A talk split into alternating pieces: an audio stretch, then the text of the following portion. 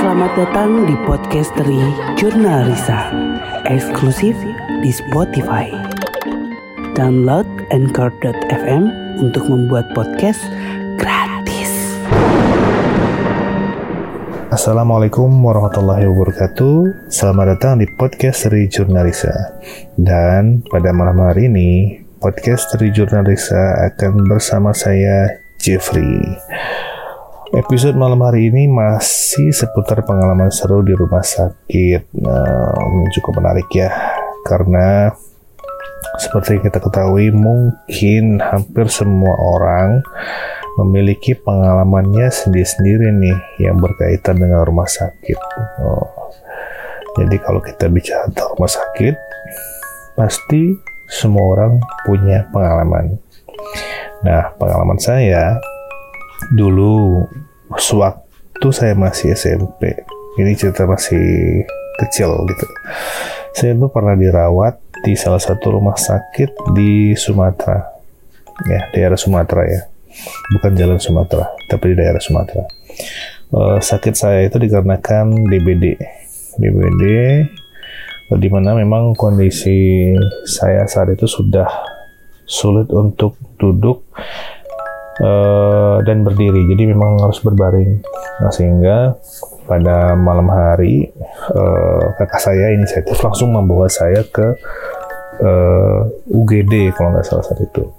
Nah berangkatlah kita malam hari sekolah jam 10 ya jam 10 malam sampai di UGD kemudian langsung di apa diambil seperti tempat tidur yang ada rodanya dia terus masuk ke ruangan UGD saya ngelihat sih situ ruangan um, si ranjang-ranjang pasien ya.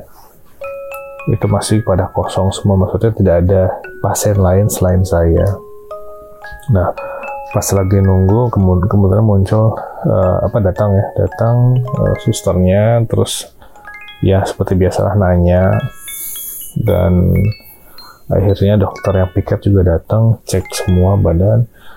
Terus melihat kondisi saya saat itu dokter langsung memutuskan wah ini yang harus di ini memang harus di apa dirawat ya. Sehingga akhirnya kakak saya langsung pergi untuk uh, mengurus ya, mengurus-urus persyaratan uh, yang harus diselesaikan, administrasi yang harus diselesaikan. Nah, melihat dari suara langkah ya dokter sama suster, kayaknya ruangan UGD-nya itu sama ruangan mereka pikir cukup jauh. Jadi sehingga pas mereka kembali ke ruangan mereka, uh, praktis di ruang UGD itu sudah sepi gitu, nggak ada siapa pun. Dan memang saya pun saat itu ngerasa banget uh, kok jadi nggak nyaman gitu. Suasana itu se seolah-olah remang-remang gitu ya di ruangan itu. Terus mata saya ngelihat ke setiap ranjang ya, ranjang pasien, tempat tidur pasien yang kosong. Aduh, ini, ini kayaknya ada sesuatu gitu. Ada sesuatu terus nah, lama-lama saya kayak lelah gitu kayak ngantuk tiba-tiba ngantuk terus saya tidur tidur tapi ya tidur masih tidur tidur sadar ya. Sekali-sekali saya buka mata. Nah pas saya tidur tiba-tiba datang empat orang perempuan. Um, kalau dibilang suster sepertinya bukan. Tapi kalau dari uh, gaya mereka jalan seolah-olah mereka udah sudah hafal banget ya dari situ ya ruangan itu. Uh, dari bayangan saya saat masih memejamkan mata, ini rambutnya panjang semua, nggak diikat kayak suster. Terus pakai baju putih-putih, putih-putihnya itu bukan putih-putih kayak daster itu bukan, tapi memang baju putih yang biasa seragam-seragam suster gunakan. Cuma rambutnya panjang, uh, hitam semua, tangan, kepalanya hitam. Nah saat itu saya berpikiran, oh mungkin ini salah satu karyawan magang atau salah satu pekerja magang yang memang kulitnya hitam-hitam gitu kan. Uh, pada saat saya terlelap tidur, yang terdengar suara, ayo mari kami antar, seperti itu. Yuk kami antar.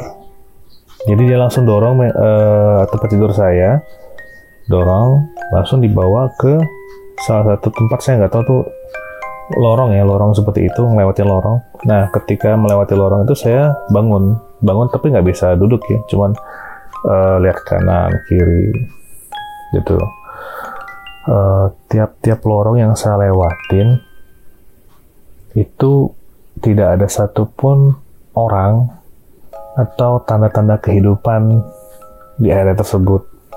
Jadi yang saya lihat seperti bangunan yang memang uh, yang yang nggak kepake gitu bangunannya, yang yang sudah tidak digunakan. Uh, sempat kepikiran ini apa rumah sakitnya sudah tutup gitu ya. Jadi akhirnya, aduh ini saya sudah mulai khawatir satu cuman karena sakitnya di badan sudah sudah sudah pengen cepat-cepat masuk jarum impuls saat itu. Jadi ya udahlah saya diamin aja saya pasrah. Saya cuma lihat uh, bagian atau area demi area yang saya lewatin sambil lihat ke kanan ke kiri lagi tidur. Uh, di situ banyak sarang laba-labanya terus ada jendela yang sudah mau hampir lepas. Jadi memang seperti rumah sakit yang sudah tidak berpenghuni gitu. Uh, lorongnya cukup jauh. Jadi terus jalan mereka seolah-olah semakin mempercepat langkah jalannya gitu. Raktok tak tok tak dia dia pakai pakai seperti suara seorang perempuan pakai high heel ya. Jadi trak tuk cepat gitu ada suara seperti itu akhirnya sampai di ruangan pas masuk eh terang. Ruangannya terang terus saya lihat di di situ ada lima tempat tidur. Dan isi terisi sama pasien ya yang lagi sakit juga. Ada bapak-bapak ada anak kecil. Uh, kemudian saya pas masuk pintu saya posisi apa tempat tidurnya di sebelah kanan jadi langsung dibelokin sebelah kanan. Jadi saya saya tidur di situ uh, sempat terlihat sih wajahnya cuman apa ya kayak mereka kayak bisa gitu ngebelakangin gitu seperti jadi jadi hanya hitam aja untuk wajah rambutnya panjang lurus panjang lurus. Semuanya empat empat orang yang membawa saya itu semuanya rambutnya panjang lurus ke bawah. Kemudian sudah yang saya lihat pasien ada sudah pada tidur ada yang lihat ke atas terus terus macam-macam lah. Tapi aktivitas mereka itu uh, itu itu aja gitu. Jadi maksudnya yang memandang ke atas lihat ke atas. Yang tidur badan nggak bergerak. Terus kemudian yang anak kecil posisinya ya uh, apa namanya matanya nggak merem. Tapi matanya itu muter-muter gitu atas bawah atas bawah seperti itu saya kayak kayak nahan sakit akhirnya ya udah saya tidur di situ uh, sambil menunggu dokter untuk memasang jarum infus saya. Akhirnya uh, saya coba untuk uh, menunggu ya, kembali menunggu. Terus saya masih menunggu dokter untuk uh, memasang jarum infus di lengan saya gitu kan. Saking penasarannya, saya lihat itu ke kanan. Wah ini ada satu pasien.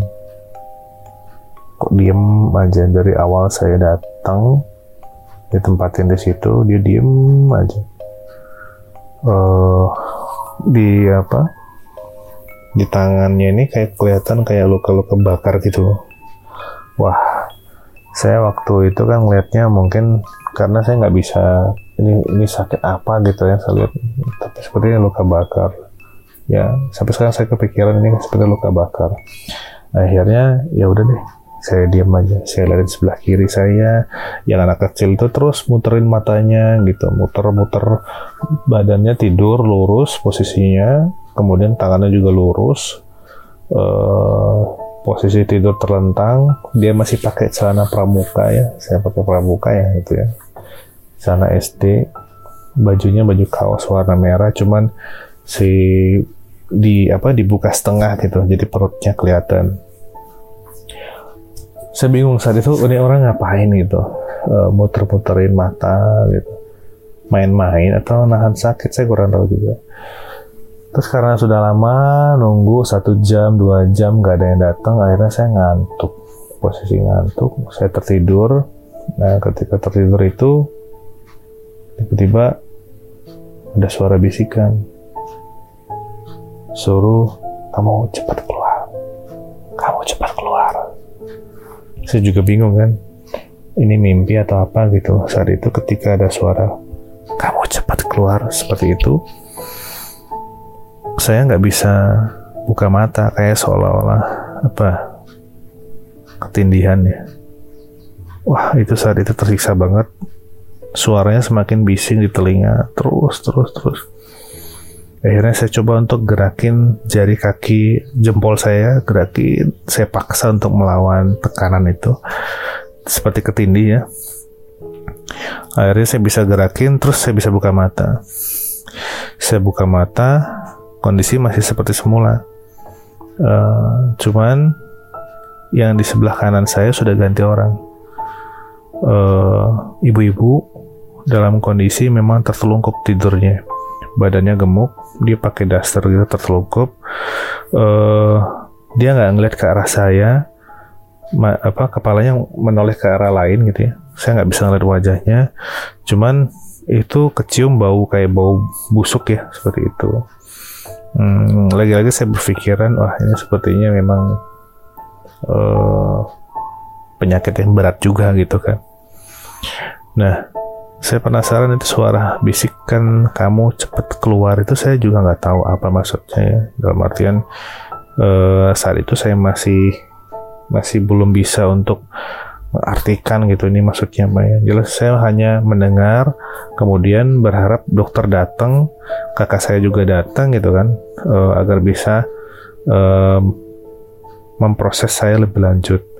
Khusus kalau sudah masuk jarum infus biasanya kan obatnya akan bekerja seperti itu. Nah akhirnya masih uh, saya lihat kayaknya itu udah tengah malam. Di tengah malam dan tidak ada suara apa pun di ruangan itu. Suara detak jam pun tidak kedengaran. Suara langkah kaki di luar pun nggak ada. Bahkan pasien itu atau yang sakit itu pun tidak mengeluarkan suara apa pun. Diam. Nah, kondisinya sudah semakin mencurigakan. Uh, ini saya ini ditempatkan di mana gitu nggak sudah saya nggak sudah sudah campur aduk sudah perasaan sakit lemas nggak bisa duduk. Kemudian ditambah lagi dengan suasana ruangan yang memang uh, mencekam juga ya. Uh, masa sih ruangan yang penuh ada lima orang pasien itu nggak ada satupun yang bersuara gitu. Bahkan gerakan badan terus kalau kita pindah-pindah tempat tidur kan suka ada suara krek-krek gitu ya e, ranjangnya. Itu pun nggak ada. Ya saya lihat pasien yang di ujung masih melihatin ke atas matanya itu. Nah akhirnya aduh saya bingung. Karena kelelahan akhirnya tidur lagi. Nah ketika tidur ketindihan lagi. Nah kali ini di muka di wajah saya seperti seolah-olah ada rambut yang dikibas-kibasin gitu. Dikibasin dalam artian di di kesentuh wajah ya seperti itu. Kesentuh wajah terus suara nafas.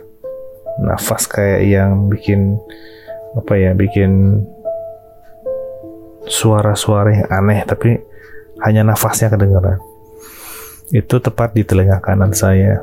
Posisi saya lagi tidur terlentang.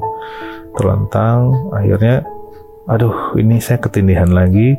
Saya coba uh, lakukan hal yang sama untuk menggerakkan jari jempol saya gitu kan. Lama banget. Lama banget gak bisa bisa hmm, akhirnya ketika jempolnya digerakkan tek bisa.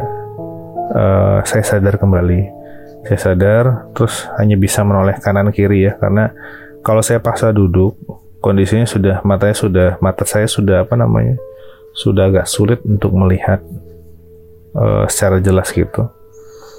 Nah, saya tidur kembali berbaring kembali. Saya lihat si ibu-ibu tadi masih di sana, cuman kondisinya baunya semakin menyengat ya, makin menyengat.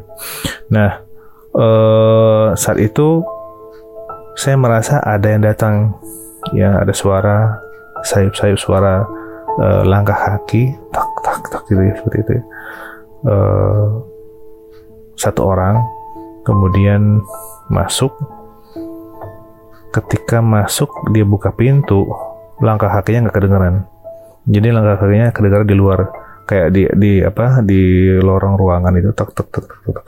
pas dia buka pintu saya tahu sih dia masuk cuma langkah kakinya nggak kedengeran jadi saya nggak bisa ngelihat posisi orang itu di mana cuman saya ngomong saya saya memanggil suster sus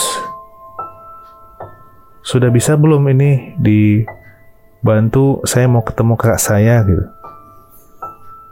Nah nggak ada suara apa uh, sautan atau jawaban.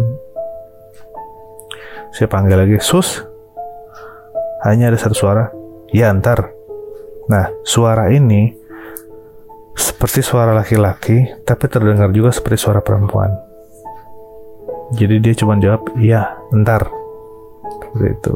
Akhirnya aduh saya sudah sudah panik ya dalam kondisi sakit seperti ini. Terus nggak ketemu sama siapa pun. Pasien di sana hanya diam aja. Uh, akhirnya mungkin saat itu mungkin pukul jam 1 jam 2 2 malam lah kalau salah itu saya kemungkinan di situ ya akhirnya saya tidur nah ketika saya tidur lalu saya dengar suara orang rame-rame ya. Weh, ngapain di sini? Ini siapa ya? Pokoknya rame ada ada ada ada yang menanyakan kenapa dibawa sini segala macam gitu. Akhirnya bisa digini-gini dipukul-pukul. Saya bangun kan, ada di situ ada kakak saya, ada suster juga. Uh, terus susternya ada yang laki-laki, ada yang perempuan. Terus uh, apa namanya? kondisinya ketika saya sadar sudah jauh berbeda dan itu kamar mayat jadi yang saya lihat waktu saya masih sadar itu itu mayat semua dalam kondisi mereka sudah ditutupi kain putih ya memang betul ada yang anak kecil ya ada yang bapak-bapak itu kamar mayat uh,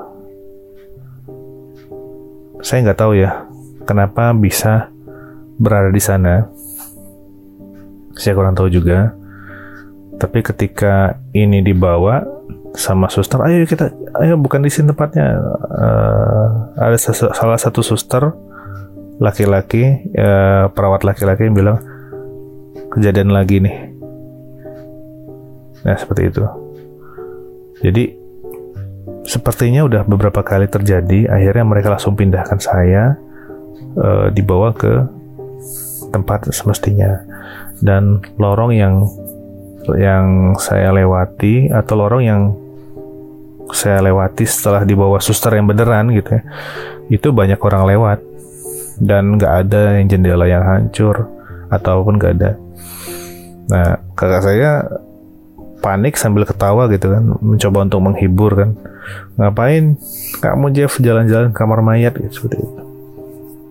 Uh, saya ketawa tapi sambil ketawa-ketawa yang sudah dalam hati yang sudah nggak bisa berpikir apa pun gitu ya. Karena memang uh, sudah capek kemudian dikerjain juga gitu. Nah terus pas sampai di ruangan yang sebenarnya ruangan yang asli suster itu bilang saya dengar suster itu ngomong kakak saya ketika nanya minta penjelasan kok bisa hilang berjam-jam. Suster itu bilang oh iya pak. Mohon maaf. Uh, ini di luar kendali kami karena memang sering beberapa kejadian seperti ini. Adanya uh, me, apa uh, tempat tidur pasien yang berjalan sendiri ke arah situ bahkan uh, sering kali ranjang pasien itu berjalan sendiri tanpa yang dorong masuk ke kamar mayat. Nah, ini kejadian yang menimpa adik-adik uh, bapak. Uh, kami mohon maaf. Itu terdengar penjelasan dari susternya. Akhirnya saya, aduh, saya lihat kanan, saya lihat di kiri, ini orang benar atau enggak gitu. Uh, ternyata ini memang orang gitu ya, bukan yang lain-lain. Sampai sekarang saya masih kepikiran terus, masih kebayang terus wajah anak tersebut. Terus ada bapak-bapak yang lihat ke atas terus, terus kemudian ibu-ibu yang baunya masih kalau misalnya saya ngelewatin suatu tempat yang memang ada bau bangkainya, waduh kayaknya hampir menyamai lah seperti itu. Nah, ketika sudah berada di ruangan yang memang semestinya ruang pasien, uh, selain perasaan lega, saya juga masih berpikir uh, sampai ke bawah mimpi juga uh, tentang kondisi saya saat itu berada di kamar mayat gitu ya. Apalagi pada saat dibangunin uh, pipi sambil dipukul-pukul seperti itu bangun terus sadar dengan kagetnya saya ada di ruangan mayat gitu ya dan memang masih ada mayat yang belum teridentifikasi di area tersebut dan saya nyelip kiranya tengah-tengah mereka.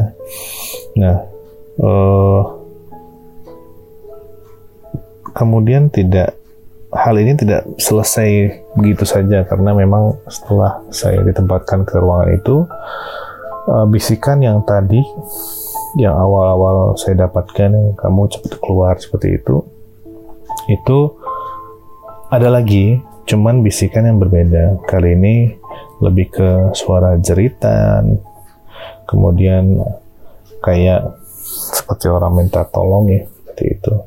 E, seolah-olah jadi apa ya mungkin kalau kita bilang jadi peka gitu kan jadi peka. Jadi pas tidur ada yang jerit teriak saya bangun lagi. Nah saya nanya ke kakak saya ini saya ceritakan terus eh, kakak saya bilang oh, itu mungkin lagi ngigau kali. Soalnya kalau panas tinggi itu suka seperti itu. Akhirnya saya tidur lagi terus ada jeritan lagi. Uh, dan sampai pagi sampai pagi terus berulang-ulang. Ada yang seperti narik-narik kaki saya. Ya seakan-akan seolah-olah ada permintaan minta tolong minta tolong sedangkan kondisi saya pun tidak memungkinkan untuk merespon itu. Ya wah sudah pasti rasa takut yang luar biasa saya alami saat itu ya. Karena uh, saya tidak bisa lari saya tidak bisa berbicara banyak karena benar-benar lelah saat itu lelah banget uh, karena sakit kemudian hanya bisa mendengarkan mereka teriak merintih kesakitan. Kemudian ada yang seperti menyampaikan sebuah pesan cuman bahasanya saya tidak mengerti seperti bahasa-bahasa yang memang tidak jelas ya. Bahasa kata-kata tidak jelas. Cuman dari nadanya seperti uh, orang yang yang bersuara di dalam air. Seperti itu. Nah, akhirnya uh, satu malam itu benar-benar menjadi malam yang panjang bagi saya karena teror dari hantu-hantu yang berada di rumah sakit itu terus menerus saya alami. Terus sampai hingga pagi uh, akhirnya ketika pagi hari saya mencoba untuk bicara ke apa orang tua ketika datang saya minta dipindahin deh ke ruangan yang memang aman gitu kan. Jadi nggak ada gangguan atau apa pun yang sendiri jangan rame-rame. Karena uh, cukup trauma ya kejadian uh, beramai-ramai satu ruangan tapi ternyata mayat semua gitu kan. Mayat yang belum teridentifikasi dengan ada yang bau bangkai ada yang segala macam. Nah cukup kalau menurut saya sangat mengerikan sih bukan cukup mengerikan tapi sangat sangat mengerikan cuman ya itulah itu tadi apa uh, kondisi sakit tidak bisa apa-apa, hanya bisa pasrah menerima itu. Nah, pas di bagian terakhir nih, eh, pas malam ketiga kalau nggak salah, malam ketiga, ketika saya nggak dapat ruangan baru ya, jadi tetap ruangan yang bareng-bareng, yang rame-rame gitu, ada ada berapa orang saya lupa lagi. Uh, itu ada suster yang gantiin uh, apa infusan ya ke yang pasien di seberang. Saya ngelihat itu rambutnya panjang, uh, kulitnya hitam gitu. Ya jadi di situ saya langsung tarik selimut tutupin ke mata saya jangan sampai ngelihat dan saya berharap dia nggak datang ke tempat saya. Karena saya yakin itu bukan manusia. Seperti itu. Karena dia membelakangi kemudian seolah cek infusan seolah ganti. Tapi tangannya hitam semua rambutnya lurus turun sampai turun ke bawah. Pakai baju putih ya baju putih bukan daster sih pakai seragam kayak uh, suster seperti itu. Uh, itu ada satu. Nah saya ngelihat waduh ini bahaya ini. Kalau dia nyampe sampai nyamperin ke saya atau saya dia sampai uh, ayo kembali lagi ke ruangan yang tadi. Wah kan gawat juga. Nah kemudian nggak lama suster yang yang saya pikir itu pasti hantu gitu ya lama-lama hilang. Dalam artian uh, dia berjalan nggak tahu seperti apa tiba-tiba hilang. Terus pandangan saya sudah saya alihkan ke tempat yang lain uh, malam hari itu saya coba untuk menenangkan diri agar tidak uh, semakin takut gitu kan. Jadi yang namanya juga masih saat itu saya masih anak-anak jadi cemasnya luar biasa, kecemasannya luar biasa, terus ditambah lagi dengan kondisi fisik yang memang sedang sakit, jadi ya perasaannya campur aduk lah, ya dari takut, terus uh, lelah juga, terus terasa mual segala macam.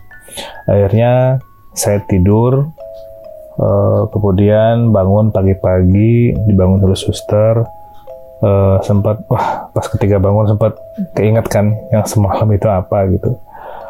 Uh, akhirnya di pagi hari ada beberapa saudara yang datang termasuk uh, orang tua saya yang baru pulang dari luar kota datang juga. Kemudian ngobrol-ngobrol-ngobrol sempat saya tanyakan uh, tentang kejadian yang menimpa saya gitu kan karena orang tua saya punya kerabat juga itu saya punya kerabat juga yang bekerja di situ Nah, pas malam hari, malam kedua berarti ya, malam kedua saya ketemu sama kerabat yang bekerja di sana, kebetulan lagi piket jaga, terus ya dia datang nyamperin saya gitu, nak jenguk saya. Kemudian saya ceritakan, terus dia kaget, terus dengan ekspresi kaget, tapi yang kayak yang seolah-olah udah biasa terjadi gitu. Dari uh, kerabat saya itu hanya bilang, oh ya gimana ya udah namanya juga rumah sakit tua, terus kejadian ini yang sudah keempat kalinya. Wah, di situ saya kaget juga terus wah sialan dalam hati saya gitu kesel gitu kan mengungkapkan perasaan aduh kok saya sampai kena sih uh, dibilang memang dulunya uh, di tempat UGD itu bekas bangsal penyimpanan mayat-mayat yang pernah suatu masa kejadian uh, suatu suatu peristiwa yang menyimpan mayat-mayat di sana. Nah, uh, tempat saya diletakkan pertama kali di UGD tersebut, ya di situ tempatnya ruangannya. Jadi memang banyak sekali eh, peristiwa-peristiwa yang bisa dibilang menakutkan atau cerita-cerita serem dari para suster yang sedang jaga malam. Ya mereka melihat sosok penampakan empat suster itu. Empat suster yang rambutnya terurai menjulur ke bawah lurus banget. Kemudian dia pakai baju seperti suster warna putih cuman bukan daster kayak ya kita tahu kuntilanak gitu kan pakai daster panjang gitu seperti itu bukan jadi dia seorang suster uh, cuman kulit, muka maupun kakinya itu hitam. Kalau kita lihat hitam semuanya. Wajahnya itu tidak seperti apa ya tidak kita tidak bisa melihat gitu wajahnya itu jadi hanya suara dan gerakannya aja nah si suster ini kerap kali memang sering muncul di area ruang UGD tersebut itu terus kemudian dia sering terlihat juga oleh para suster yang jaga yang piket sedang mendorong uh, ranjang ya, ranjang rumah sakit itu masuk melewatin lorong. Dan terkadang info yang saya dapat dia tidak seolah-olah dia dia seperti melayang gitu sambil dorong si ranjang tersebut tempat tidur tersebut dia seperti melayang tuh jalan. Jadi nggak seperti kalau kita jalan kan ada gerakan badan gitu ya. Kalau ini jalan terus seperti melayang. Itu. Nah kejadian yang menimpa saya ini ternyata kejadian yang keempat. Sebelumnya juga sama. Mereka malah malahan pagi-pagi ketahuan setelah pihak keluarga mau jenguk mau nengok gitu kan si suster yang jaga loh bukannya sudah dibawa oleh keluarganya semalam pak. Nggak jadi dirawat. Nah akhirnya setelah dilihat-lihat di cross check ke sebuah ruangan ternyata ada di kamar mayat. Kondisi pasien itu masih belum sadar ketika ditemukan. Dan di posisinya juga sama di tempat waktu saya ditemukan di ruangan tersebut. Nah ini sebuah pengalaman nih kalau menurut saya cukup ekstrim ya yang saya alami ketika usia saya masih ya bisa dibilang belasan tahun lah. Oke, terima kasih banyak telah mendengarkan podcast Tri Jurnalisa malam hari ini. Saya Jeffrey. Uh, semoga sharing dari saya ini bisa menghibur teman-teman semuanya dan Assalamualaikum warahmatullahi wabarakatuh. Podcast Tri Jurnal Risa eksklusif di Spotify. Download Anchor.fm untuk membuat podcast gratis.